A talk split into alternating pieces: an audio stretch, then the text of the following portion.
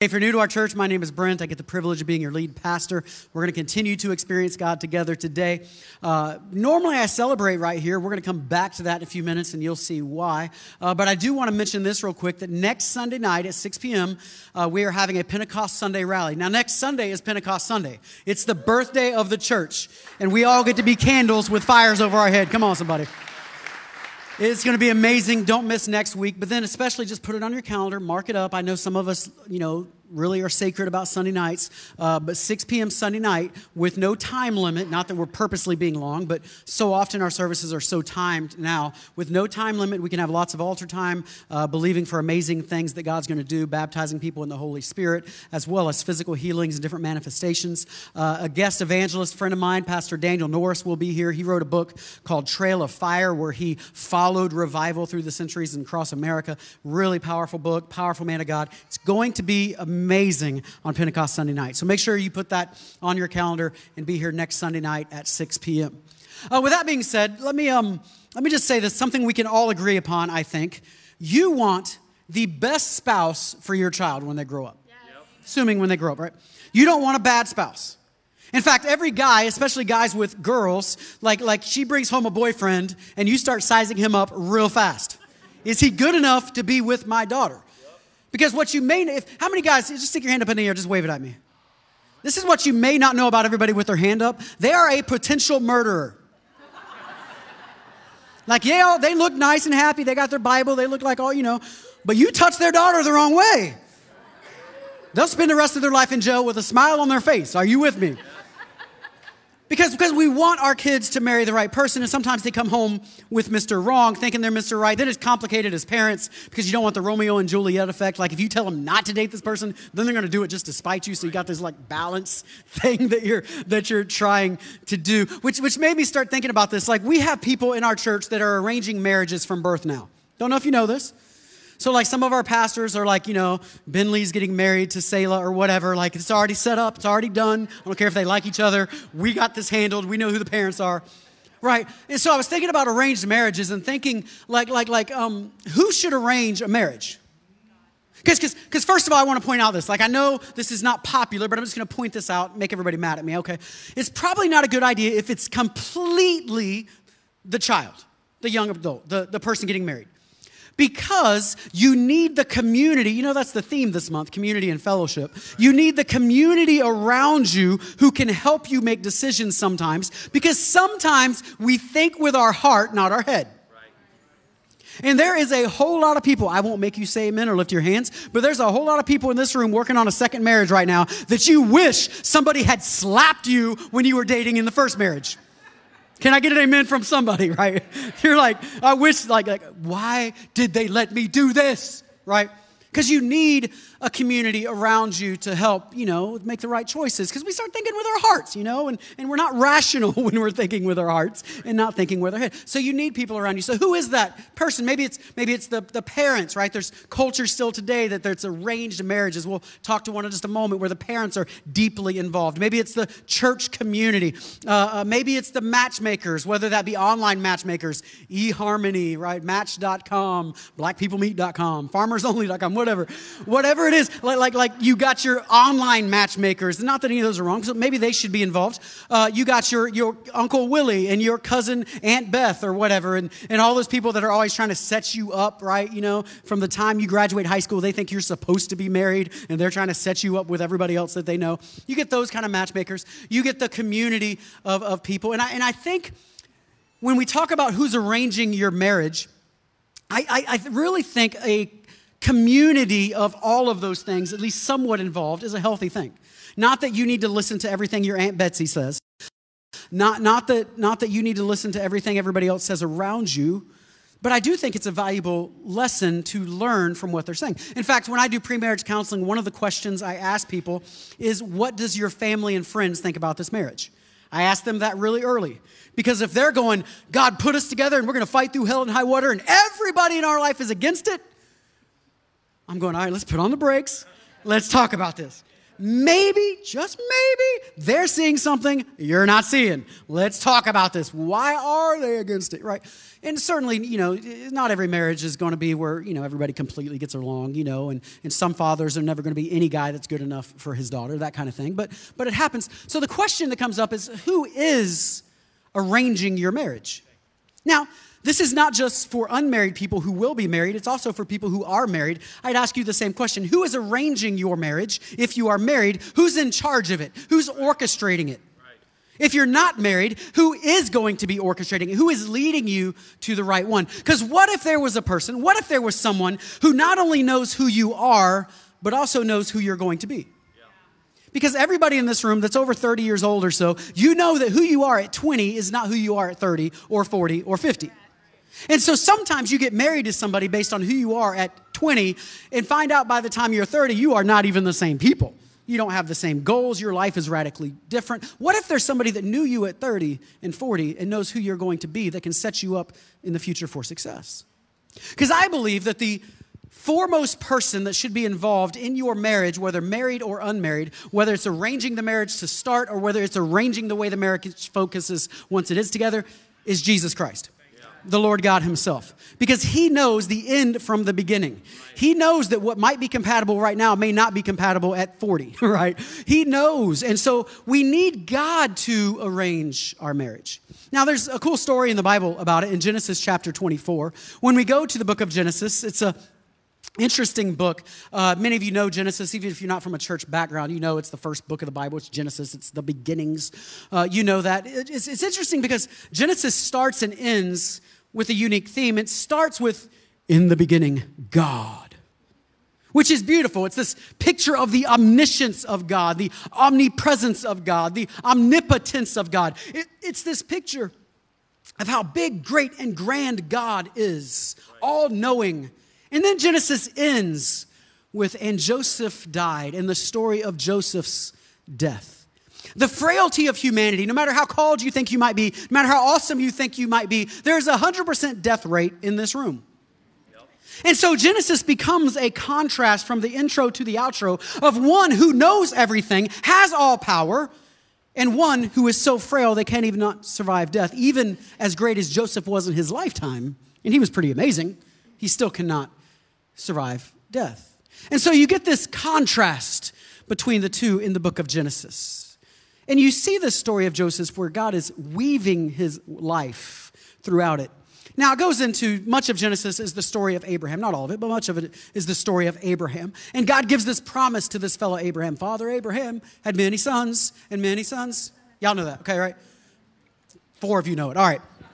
So, Abraham is the blessed man. He has the covenant with God. Abraham is going to be somebody who his offspring are going to be like the sand on the seashore and the stars in the sky. In other words, they're not going to be even counted. It's going to be so many. I'm going to turn you into a great nation, but let alone he does not have any kids when he's 20 or when he's 30 or when he's 40. He doesn't have kids when he's 60 or 70. He is like 100 years old when he finally has children.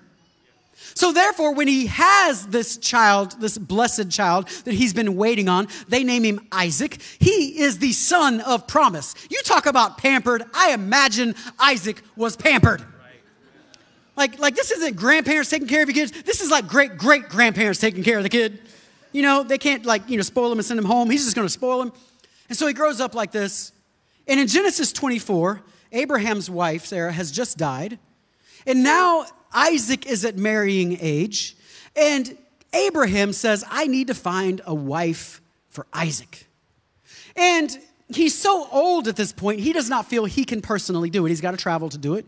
And so he calls in his trusted servant Eleazar, calls him into the room, says, Eleazar, I want you to find a, a, a servant, I'm sorry, I want you to find a bride for my son Isaac, and I want you to do it in the verse 1 through 4 I want you to do it not from the people here. He's in Canaanite country. So, not from the Canaanites. I want you to go back to my people to find a bride. It's an interesting phrase. This is not what the message is about at all, but I will tell you this for everybody who's seeking out to get married, seek out from your people. Your people is not the color of your skin, it's the author of their life. Your people are Christian people. Red and yellow, black and white, they are precious in His sight. Your people are the ones who are followers of Christ. Jesus would call this being unequally yoked. Paul would mention it as well. That there usually becomes problems when you think you're going to be an evangelist with your boyfriend or girlfriend. Right. Now, I know there's stories where it works out. But even in those stories, most of the time, they will tell you it is better to marry somebody who's chasing after God just as you are. Your people, the Christians. So he says, go back to, to, to my people and find a, a, a bride for Isaac. Now, you got to put yourself in poor Eleazar's circumstance. This is a really difficult request. This is a ton of responsibility. Isaac is carrying on the blessing that Abraham started. The whole nation of Israel, now they don't know this yet, is going to be birthed through their lineage. Isaac is the next part of the promise from God to change the whole world. To, to put somebody on a throne that would literally rock the world named Jesus that eventually comes through that lineage. That is a giant responsibility to a guy who's not even Hebrew himself. He doesn't, he doesn't know Abraham's Aunt Betsy. He's like, You want me to go where? So he kind of questions it a little bit, says, All right, I'll do it. And so he goes back to his land, back to Abraham's land, to find a spouse. And that's where we pick up the story Genesis chapter uh, 24, verse 10. Now, I'm just warning you now, we're not going to read all of this. You can go back and read it later, but for the sake of time, we'll make it a little shorter. It says, Then the servant left, taking with him 10 of his master's camels, loaded with all kinds of good things from his master. He set out for Aram Naharaim and made his way to the town of Nahor. He came, uh, or he, sorry, he had the camels kneel down near the well outside the town. It was toward the evening, the time the women go out to draw water. Then he prayed. Then he what? Then he prayed, Lord, God of my servant Abraham. It's not even his God. He doesn't even have a genuine relationship with the Lord. He has a relationship through Abraham to get to the Lord. God of my servant Abraham, my master Abraham, make me successful today and show kindness to my master Abraham. He's praying. He's seeking God. See, I'm standing beside this spring and the daughters of this townspeople are coming out to draw water. God, please let this be Abraham's family. I don't know them. May it be that when I say to a young woman, Please let down your jar so that I may have a drink, and she says, Drink, and I'll water your camels too. Okay, so she's going to add to it. So she's a hardworking woman that's going to say this exact phrase Drink, and I'll water your camels too. Let her be the one you have chosen for your servant Isaac. By this I will know that you have shown kindness to my master. I want you to see this. This is one big point we're making this morning. This man, he wasn't just looking for love, he was looking for God's will. Whether you are married or unmarried, the truth is the same in both of those. It's not just looking for love. If you just look for love, you will look for love in all the wrong places, as the old song would go. If you are just looking for love, you will find yourself in the clubs in Ybor City thinking you're going to find Mr. Right or Mrs. Right down there. If you are just looking for love, you will look in all the wrong places. But when you are looking for God's will, He usually brings you the right person. So he lays out this fleece before the Lord, so to speak. That's the way we used to say it back in the day. He, he lays out this fleece before the Lord. He says, God, I want you to show me by this woman having this conversation with these exact words. Now, I'm not going to read the whole thing for the sake of time, but Rebecca comes out. She is beautiful. First of all, I just want to point out, in fact, go, go, to, go to that next slide just for the sake of, of showing it. She comes out and she is beautiful, it says right there. She was the wife of Abraham's brother, so she's a relative. That's what he's looking for. She was a woman, was very beautiful. For the record, for every guy in this room, and it's usually guys, not females, it's usually the guys.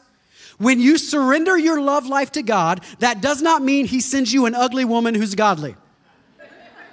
Because I know that's the fear. It's an unspoken fear. You're not going to say it, but you're like, God, if I give you my love life, she might be godly, but she's ugly. I know, man. I'm just keeping it real, keeping it real. He surrenders his love life. God brings him a beautiful woman, for the record. Okay, just want to point that out, right? So he sends her, she's family. She has the exact conversation that he had prayed for. The exact conversation. And I want you to see this. To the level that you're willing to surrender over to Christ is to the level you can experience the blessings of Christ. There are three areas that we really struggle to receive the blessings of Christ in our life, and three areas that we also struggle to surrender to Christ. Three areas that many churches are afraid to talk about. We talk about it, we meddle all the time. Get over it. Jesus did, we will. Money. You talk about money, people leave the church, people get upset, they get angry. Money, ah, you know, people lose their minds because I don't want God touching my money, right? So, money, politics, oh my. Oh my. Politics, I start talking about politics, half the room going, curse me. They're like, I'll come back when this series is over. Right? We don't want to talk about politics, right? So we end up not surrendered to the Lord because we won't talk about it. Third one, our love life. Don't tell me who I should date and who I shouldn't. Don't tell me who I should sleep with and who I shouldn't. Don't tell me. But until you surrender these things to the Lord, you will never see the blessing of God in those things. So God is active and involved in our life up to the level of our surrender to Him. If you want Him involved in your love life, surrender it to Him. If you want Him involved in your finances, surrender it to Him. That's the way it works. Because until it's out of my hands and into somebody else's hands, that somebody else can't do anything with it. As long as I'm holding on to my love life and I know who I want and I know what I, as long as we are with that kind of attitude, God can't take it and bless it. So, so, so you see that in the story of Isaac and Rebekah. But what if the story was not just with Isaac and Rebekah? What if there was modern day stories that were similar or maybe even greater, just to be honest with you? Today, I get to share with you a modern day story that I'm very excited to share. You're going to love this. Um, and I told you I was going to wait to celebrate for a moment. And I want to celebrate with you Pratyash and Ashley, if you guys could come on up. These are our new directors of outreach and evangelism.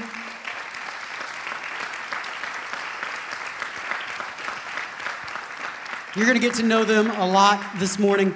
They are absolutely amazing, and they um, are missionaries from India to us in the United States uh, that we will be working with. Uh, Pratyash, and well, you'll hear this in a minute, but they travel around the world sharing the gospel, uh, primarily called to the Middle East, but making the United States a hub that they can go out of. And, uh, and our missionaries, just like the United States sent missionaries around the world, they are missionaries to us from India. And love, love, love their story. Now, their story, if you think you have a good love story, is about to make you sick. It totally should be a Bollywood movie with dancing and singing and all of it right there. So, in order to tell your story, let's start here.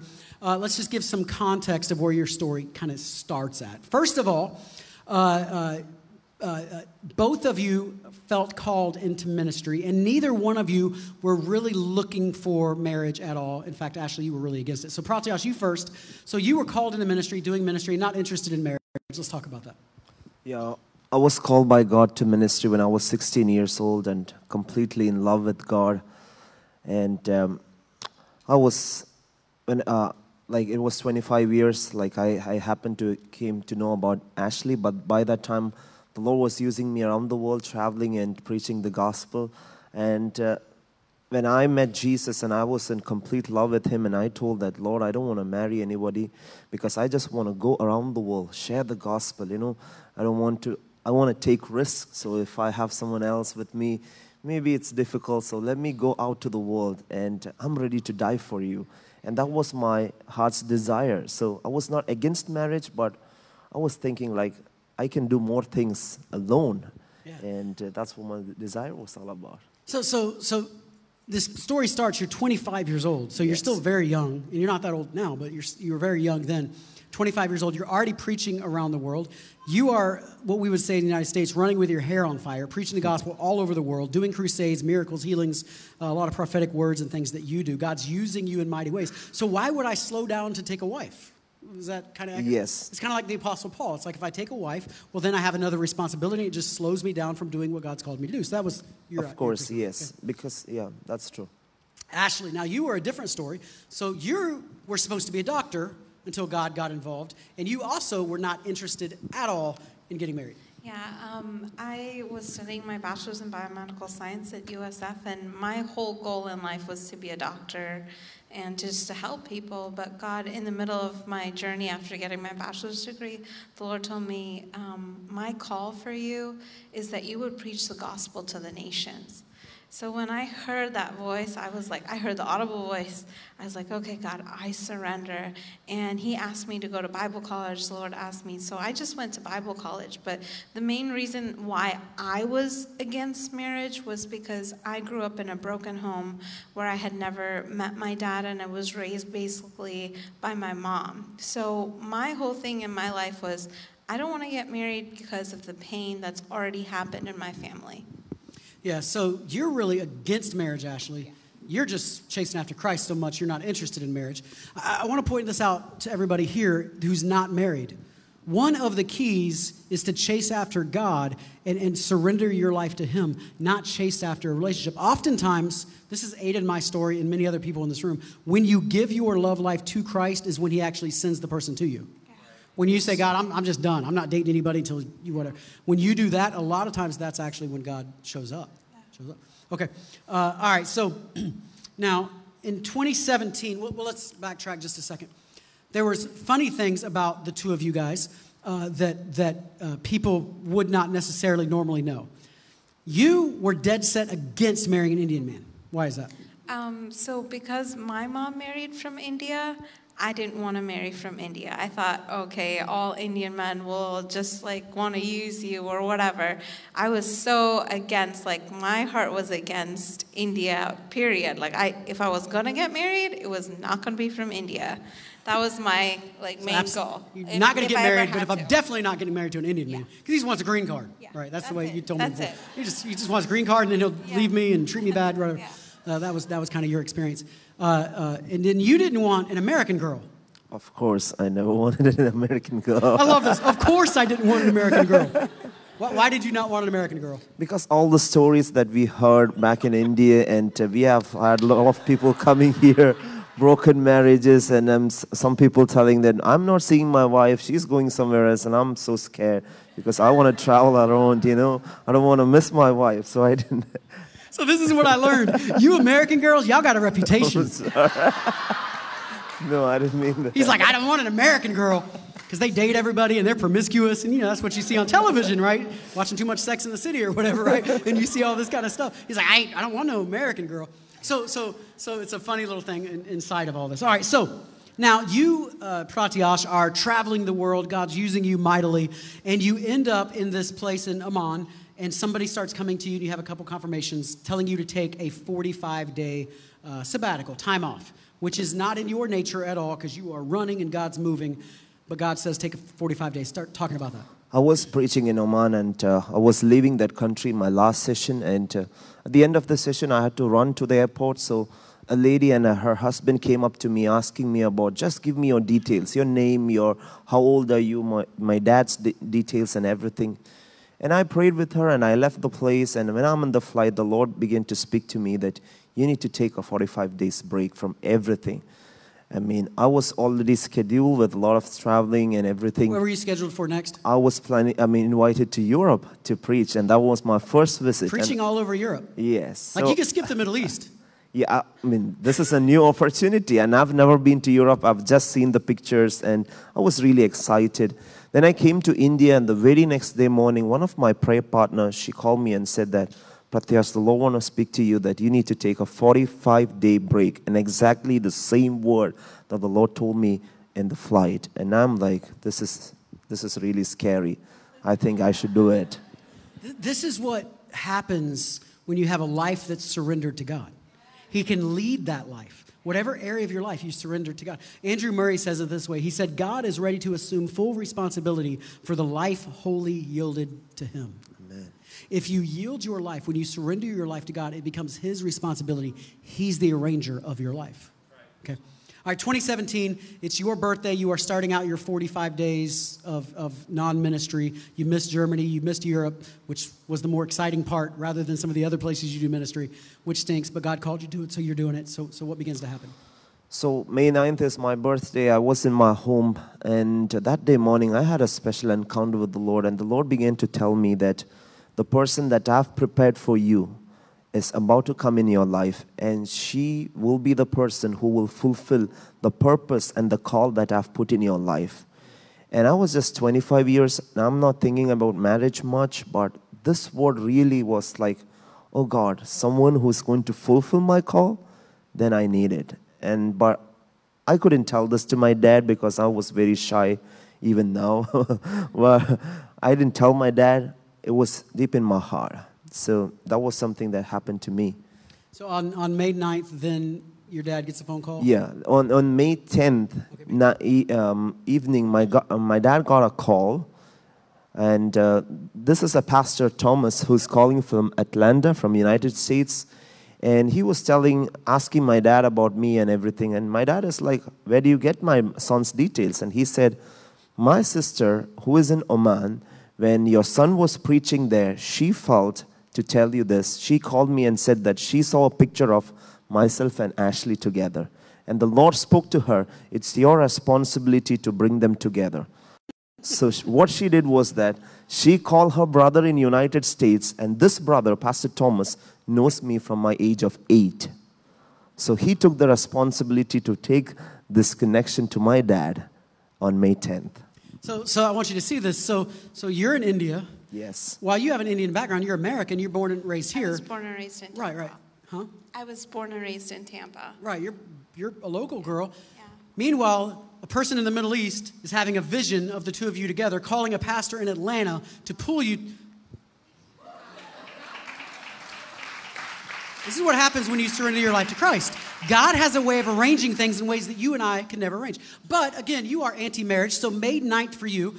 Also, looking at that date, with there's a 17 hour time difference. So, essentially, at the exact same time that God is speaking to Pratyash, essentially at the same time, God begins speaking to you on your last day of college. Um, so on my last day of college, I kind of walk in and there are people around me. I've had so many prophetic words in my past. My mom calls me that morning and goes, Ashley, guess what? Don't shoot me, but I have a, a arranged marriage proposal for you. When I heard that, I was like, um, No, you didn't. yeah, no, that's not happening. I was like, we'll talk. She was on a flight to come and visit me to help me move and pack out of college. And so she was like, we'll talk about it when we get there. And I was like, yeah, of course, whatever. And I just hung up the phone. I went to Bible college that day and there was worship happening and I was just worshiping God. I had totally like forgotten. I was like, whatever, that's not happening. And I was worshiping God with both my hands up in the air. And God spoke to me like I heard the audible voice of God during worship, worship saying, You need to go see him in India. And I was like, What? Like, this is not God's voice, but I know it's God's voice. And I'm like having this eternal struggle in the middle of worship. And I'm like, Okay, God, I know it's your voice. I submit. But I didn't, I really didn't want to see him. I was like, I'll obey you because I have to obey you. You know, that was my So, so this is great. So you don't want to you don't want to submit. By the way, this is an audible voice of God, right? Like most people never hear the audible voice of God. He speaks to you multiple times in this story audibly. So so so then you guys are going to exchange photos because that'd be the very first thing because you got to send photos back and forth, right? Mm-hmm. So Pratyash, you send the traditional. but talk about the photo you sent. I sent a picture of myself when I was 18 years old, and I was 23 at the time. So I sent a five year old, like, baby picture of myself with a lot of jewelry, something that his family is not really for, traditionally speaking, Pentecostal background. In India, they don't wear jewelry. So I wore a ton of jewelry in that She says she looked like Mr. T. All the makeup that I could. I mean, anything to like kind of help him to say no to me before he met me. So you're trying to you're trying to like end this thing before it ever starts. Like you don't want me. I'm an American girl. Yeah. yeah. Right, right. Okay, okay. So uh, May 9th, God begins speaking to you. Again, uh, time difference is different, which is your birthday. God begins speaking to you. By the 11th, you guys agree to meet, right? Yes, we got a phone call from Ashley's side, and uh, then my dad. Uh, I was staying with the other prayer partner who told me to take rest for 45 days. So I told her, I'm coming and staying with you. So I, my dad called me and said that, you know, we got a phone call from uh, some place. I need you to come back home. And then he told me that you have a marriage proposal. And before hearing anything, I told my dad, you know, I need to go with it. And my dad is like, you didn't ask me where it is from. I said, like, now tell me where it is from. And he told me, like, it's from United States, which was very difficult for me. but we decided to meet, and it took almost a month. And on June 6th, we were planning to meet each other. So, so you get put in this tough spot. Like, like help me out. But Pratyash, you you are like like God said she's the one. Like she's going to fulfill you. Yes. You know, be a, a key part of your ministry. Fulfill your call is what I was trying to say. So God speaks that to you at the exact same time. Then it's an American girl with a bunch of jewelry and makeup. So you're just you're just like what, what- what's going through your I mind was, at this point? I was going through a lot of struggle because my desire is to fulfill God's call. And this is entirely going to be different because she's American, I mean, which is very difficult for me. She's wearing a lot of jewelry, and I know the culture differences a lot. And I'm crying, and the Lord told me one evening, one night, when I was in my prayer, prayer room, the Lord told me that He began to show me who she is and what's her strength and how she is going to cover up my weakness and which in my heart i'm like i'm hearing this for the first time. And the lord began to tell me that she will be the best person for you on fulfilling my call. And that really started changing my all my you know thought process and my perspectives. I began to get you know changed inward inside. Yeah, that's so good. And then uh, uh, you, your mom had actually said to you, I guess a few times over the years, but especially through this, that God will send the right person for your life. I kept arguing with my mom even after I, I had heard the voice of God. I was like, Mom, I don't know about this. I can't do this. And she said, God will pick the right person for you. And she's like, You don't have to worry. I have prayed, and what happened in my life will never happen in yours. And she said, She kept saying this God will pick the right person. I love it. I love it. And so, but you were married to Jesus. Yes. That's what we used to tell uh, like, people. My goal was forever be married to Jesus, Jesus. and that's it. Yeah. Love it, love it, love it. Okay, so June, so this happens really quickly. So we go from May 9th, 10th, and 11th to June 5th and 6th. And uh, anybody uh, that, that were in the earlier services, we didn't get to go into all this because of time restraints. But so you get there, June 6th, you're scheduled to meet. But Ashley, you were praying, going, I want to see him before June 6th. Yeah, so the arranged marriage, um, how it works in India is you meet each other in front of your families. So you don't get to see the boy other than the picture. So I was like, God, I really can't do that because if I see him and I don't like him, it's going to be shown on my face. And I don't So you're doing the whole God's going to send you an ugly guy. So I was like, I was really like, oh Lord, I don't know what's going to happen on this one. This is going to be bad. And so I kept praying to God. I said, God, if you can, show me a sign and let me meet him somewhere outside, like a restaurant or something, um, the day before. I kept praying that. And then I just left it to the Lord. And then on June 5th, the, I woke up that morning and I was spending some quiet time with the Lord, and I felt just inside my heart, You're going to see him today. I was like, What?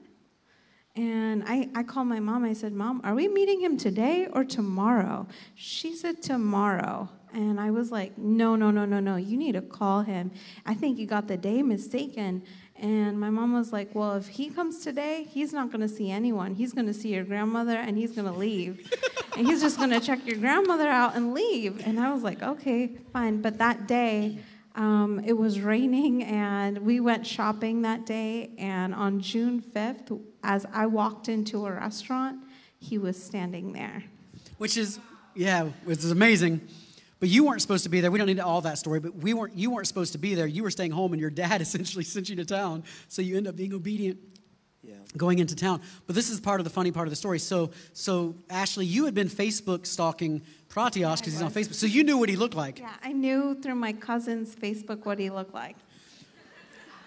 But you're not. You, you didn't have anything on Ashley because she's not on any Instagram, Facebook, or anything. You had a, a five-year-old Mr. T picture. Yes.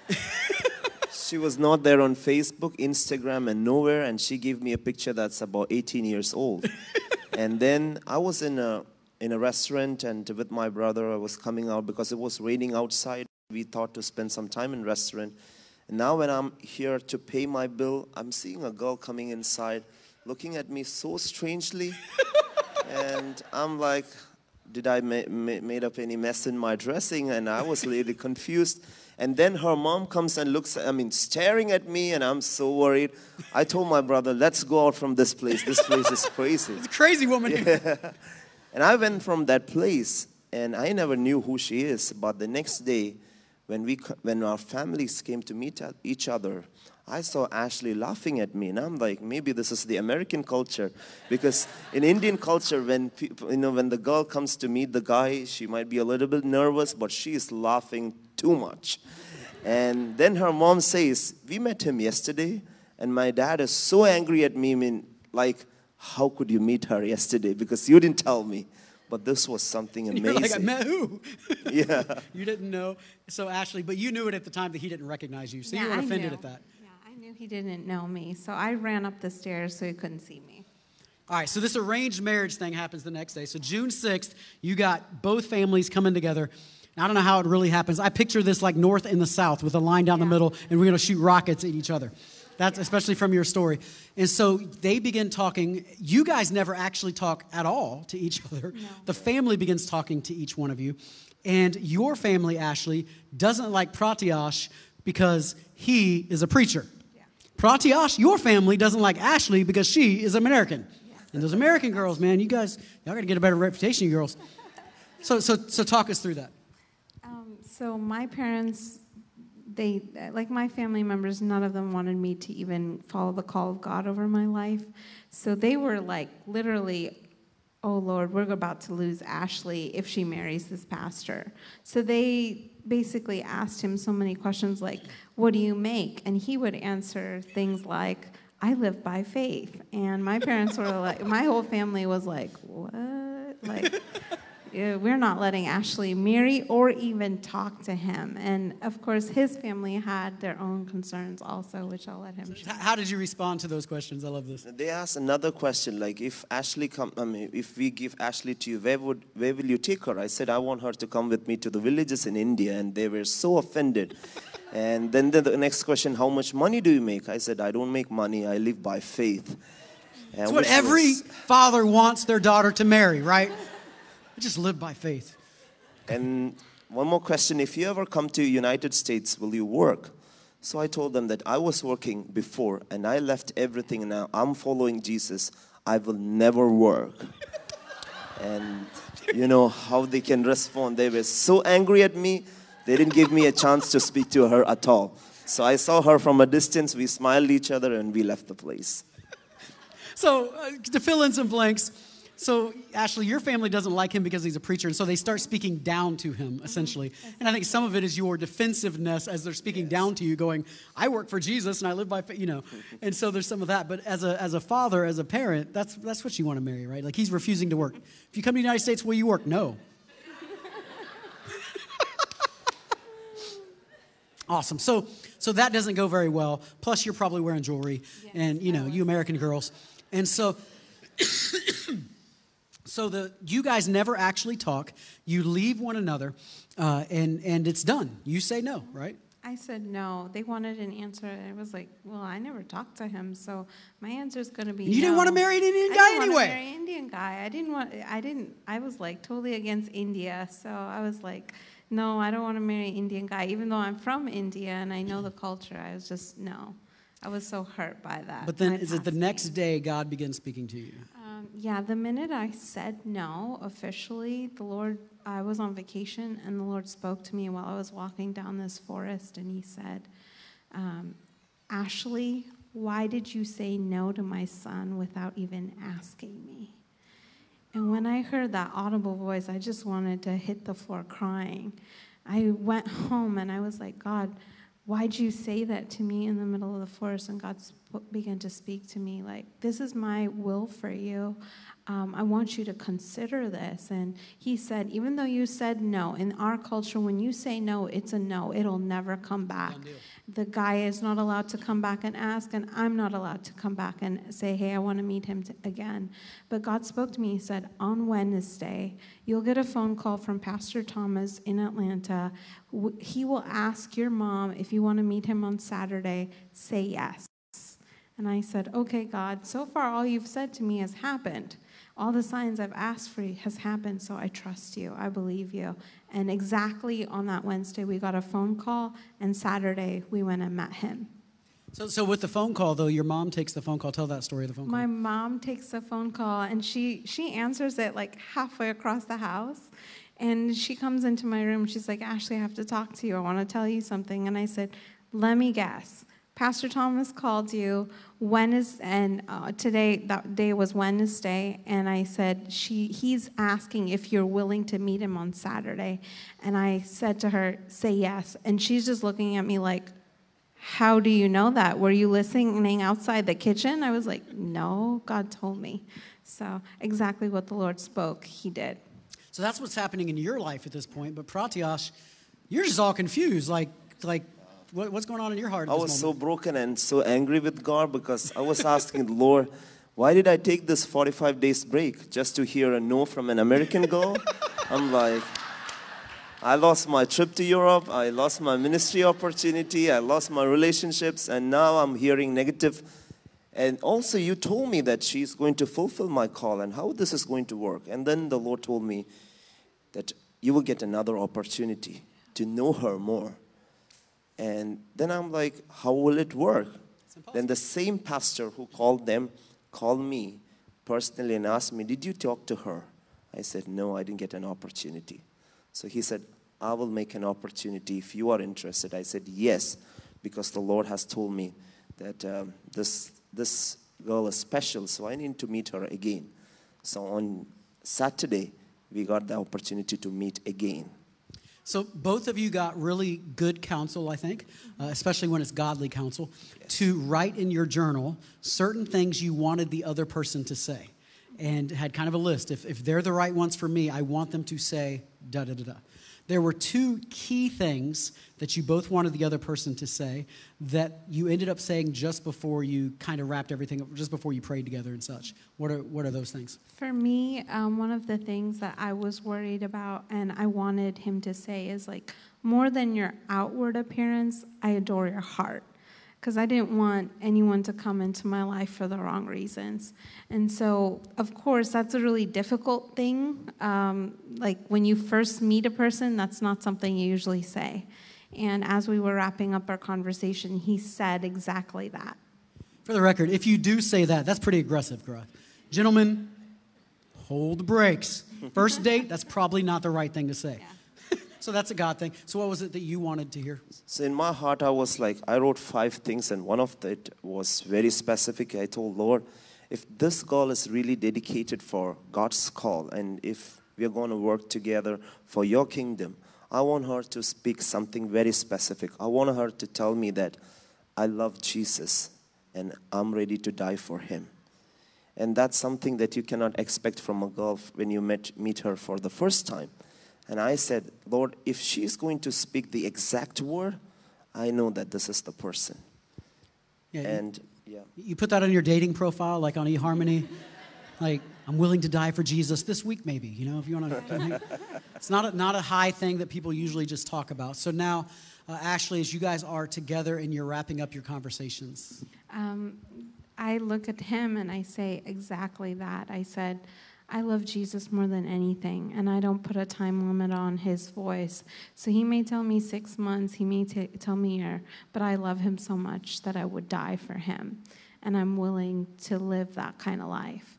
And then I say, Thank you so much. And I say bye. I say, I never, I, we ended in a really powerful time of prayer um, together and we just prayed for each other with like no intentions or anything and we just left from that place and how did he, with, with the statement you wanted him to say? um, when he said that i was like terrified. I But- was but, like but he did, he did say it. he did say it. He said more than your outward appearance i adore your heart.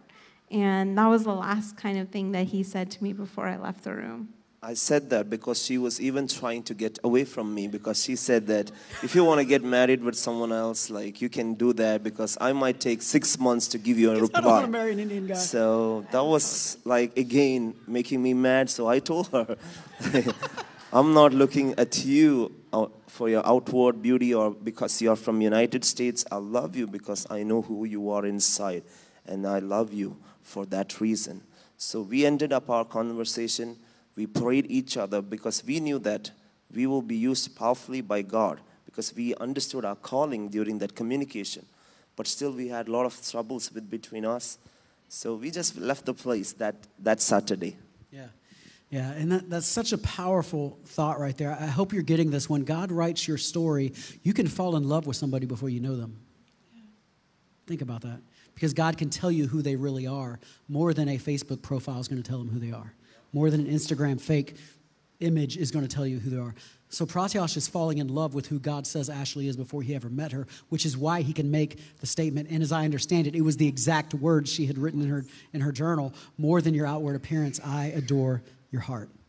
Okay, but at this point, uh, Ashley, you are still like like God can hit you with a hammer, Yeah. but you are still like I do not want to get married. I do not want to marry an Indian man. I'm married to a Jewish man named Jesus. That's good for me. I, I'm, I'm settled, and so it's still not good. And so let's fast forward to to uh, Sunday uh, after all this is going on. Uh, real quick, uh, uh, talk uh, talk about Sunday. Um, first of all, what's your schedule like on Sundays? Sunday, I'm really busy in India because we have church services in our church, and also I'm doing services with the medical students in a medical college. So I'm very busy, and I even told her that Sunday I'll be busy. Yeah. So we might not meet each other. So on that Sunday, you had four different services to Yes. go lead, and then on top of that, you have uh, uh, a guest that was in town that you were also officiating. So basically, your Sunday was like I'm slammed, I'm running, running, running, running, right? Yes, exactly. But then Sunday morning, your mother has a vision. Yes. My mom was very burdened because she's wearing a lot of jewelry because it's a big thing there You in American our girls, man. community. You and your I mean, it's not the old community, but it's our community. And uh, so she was crying. She was burdened, but she is in love with her because we understood who she is. And that day morning, I saw her crying in the worship session. And after a while, I'm seeing her so joyful, jumping and dancing. And I thought in my heart, maybe she lost her mind. Maybe she can't bear this pain too Mom much. has lost it. Yes. And she didn't tell me anything what, what, what made her to jump like that. And later she told me that she saw a vision during the worship that she's meeting Ashley without any jewelry and, with a, and uh, she's wearing a cream colored dress. And that vision made her to jump and, you know, praise God. And yes, so after the church, we had a guest people coming, so we had to take him to the second service and then to the lunch, and we went to a restaurant. Yeah, so, there- so you're running around doing ministry at that point, right? All right, so that Sunday morning for you, Ashley, is really crucial. So you end up going to church. Now, you've been on a fast, like a total fast, no food, no, No water, food, no nothing. water, no nothing. A fast. And that Sunday morning is kind of like, God, I'm, I'm, I don't want to do this if this is your will. And you lay yourself down basically on the front of the church, crying out to God. Tell us that story. Yeah, um, so I woke up that morning and my mom had laid a blue dress out, but the Lord told me, like, no, you're not supposed to wear the blue dress. You have to wear a cream dress and don't wear your jewelry. So I walked into church just So God spoke to you about what to wear. Yeah, he told me what to wear that day. I was like, I've asked him like a thousand times before, but he never said anything. and I was like, this day. I was like, okay, cool.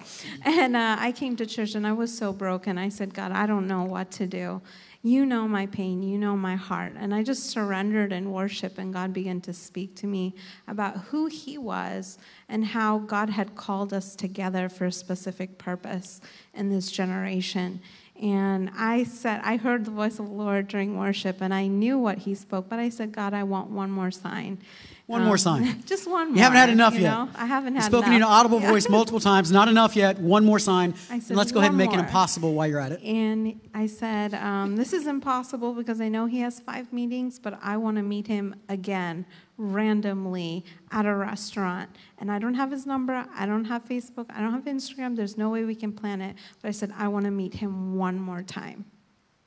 So, So church service is over. You're still fasting. You get in a taxi to take you home. uh, the taxi driver, I don't know why, he drove us two hours in the wrong direction. I don't know why. And then finally, um, he comes to his senses and drives us in the right direction. And then my cousins go, We are so hungry. We need to stop and eat something. And I was like, Okay, well, I'm fasting, so I'll just go in with you guys. And I sit down at the booth at the restaurant and I look halfway across the room and I see this man and his, his shoulders are kind of like broad. And I'm like, I know him from somewhere. He looks so familiar. And then, as soon as I said that, or I thought that in my mind, he turns around and he looks me straight in the eye. And I'm like, oh Lord, I surrender. Like I was, I just literally turned my hands towards heaven in the booth. I was like, God, I surrender. I believe. I believe. So, The whole state of Kerala, you happen to find yourselves in the same restaurant, restaurant. at the same time. At the same On the day that you said, God, I have to run into him. yeah. And then your mother starts freaking out And because she's lost her mind twice yes, now. she saw her exactly in the same dress with no jewelry. And my mom was crying and she was like overflowing with joy. They both, they both hugged each other. and uh, it was, even for my family, it was a confirmation that God ordained everything. And it was like a big confirmation, even for our family. So your mom had a vision that came to pass when she saw that started because when you go to put on a blue dress, God says put on a cream dress and don't wear any jewelry today. In five hours, that vision was fulfilled. telling you, I told you it's going to ruin your love story. You thought your love story was good. A surrendered life can be arranged by God. Not just in your relationship, not just in your marriage, but in all things that you surrender to God. And then it becomes even better because you are already serving in ministry, you've been doing your thing, and so so now that's your heart is is is ministry. So you guys have a wedding. Talk about how you use the ministry or wedding as ministry. We had about 1,500 people attending our wedding. 1,500 people at your wedding. yes. And um, we invited a guest preacher, a gospel preacher, an evangelist. You had we, a crusade for your wedding. Yes. and we told him to give an altar call and give a message to the people because there were people coming from different uh, sides and uh, our friends and family. And God touched many lives that, that during that uh, wedding session. And many people gave their life to Jesus. Even the videographer, who was a Hindu man, he received Jesus while capturing our wedding. And, And, even- and how many people on YouTube? and some people they begin to cut the videos and they begin to share it everywhere like if you can just type our name you can find it like somewhere. It's like um, almost 60000 people have watched the videos and god is still still blessing many lives. And there's one thing that i want to share that now we minister among the people in middle east. So we go to some uh, places where we cannot share the gospel. But god used our testimony about how we met each other to, to open God's heart to them because our marriage itself is completely you know, God centered. So when we share our story, then at the end of hearing the story, they will come to tell us that we need your God and we need you to pray for us. Yeah. So good. So good. So you didn't, you, God sent you on a 45 day sabbatical to meet your wife to prepare you for that. So you didn't get to go to Europe, but then you did get to go to Europe. How did that play out? The uncle or the family members who were dead against me, The ones God's- who really didn't like you. Yes. He came up to them and said that we need to t- uh, conduct this marriage. And he said he doesn't know anything about my Europe trip, but he got, I mean, I don't know, God told him or not. Maybe God told him. He said, I'm going to sponsor their honeymoon trip to Europe, an 18 days trip. So the one who was dead against, against the marriage is now blessing the marriage and saying, We're going to send you to Europe on your honeymoon. And since that time, and you guys haven't been married that long, and you've, you've had, because as you came to the United States, Pratyash, it's, you know, had some distance uh, during that season. Yes. Uh, so you guys together, though, have already ministered in 20 different countries. Is that correct? In two and a half years. In it's two going and to half be years. three years next month. In two and a half years. And I love this because sometimes people look at marriage as a ball and chain. If you go looking for love, it can become a ball and chain. If you go looking for God's will, it becomes a second wing on the bird that allows it to fly and go further and greater. So, one last word tell me, how, how is marriage now, two and a half years into it, being arranged by God? It's amazing. It's amazing. and we are seeing God working more and more. And uh, we see that there is an acceleration that happened in our life. Like we were about, we were really uh, having that desire to fulfill God's call. And when God ordained, put us together, we're like, uh, you know, the car with two wheels or whatever with four wheel. You know, we came together and we began to see the, the fulfillment of every prophecy that God spoken to us personally, when we begin to join together, we see the fulfillment together. And it's an amazing journey. Amen. Amen. Oh, we will wrap it up. But Pratyash and Ashley, I'm so glad that God orchestrated your life like this because it becomes a testimony to us. I'm so glad you're in the United States not working so that you can volunteer for us. Yes. Do outreach ministry. And look forward to so many memories we're going to create together here. God bless you. you. You can be seated. Thank you.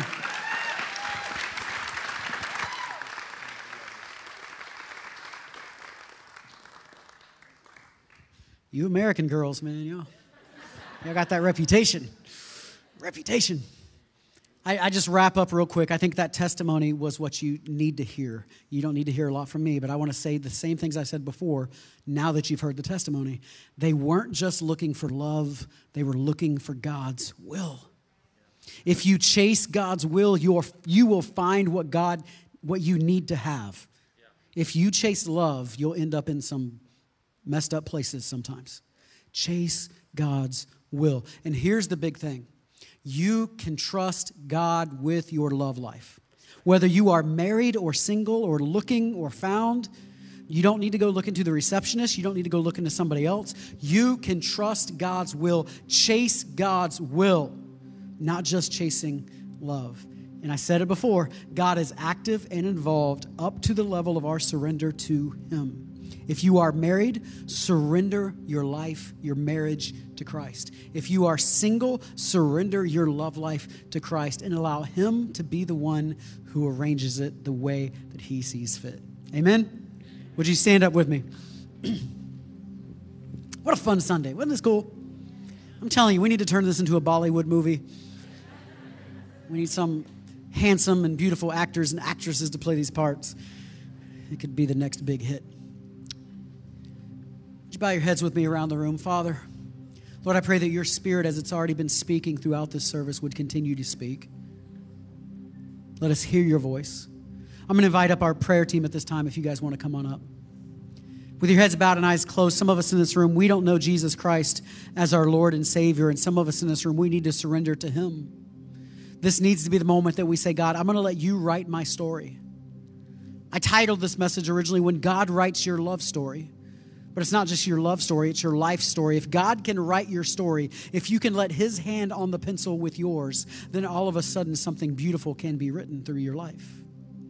And this might be a moment that, that it's time to let go and surrender over to the Lord. Maybe this testimony was exactly what you needed to hear this morning. With heads bowed and eyes closed, if that's you and you say, Pastor, I need to give my life to Christ, I just want to surrender over to Him, would you just wave your hand at me so I can pray with you?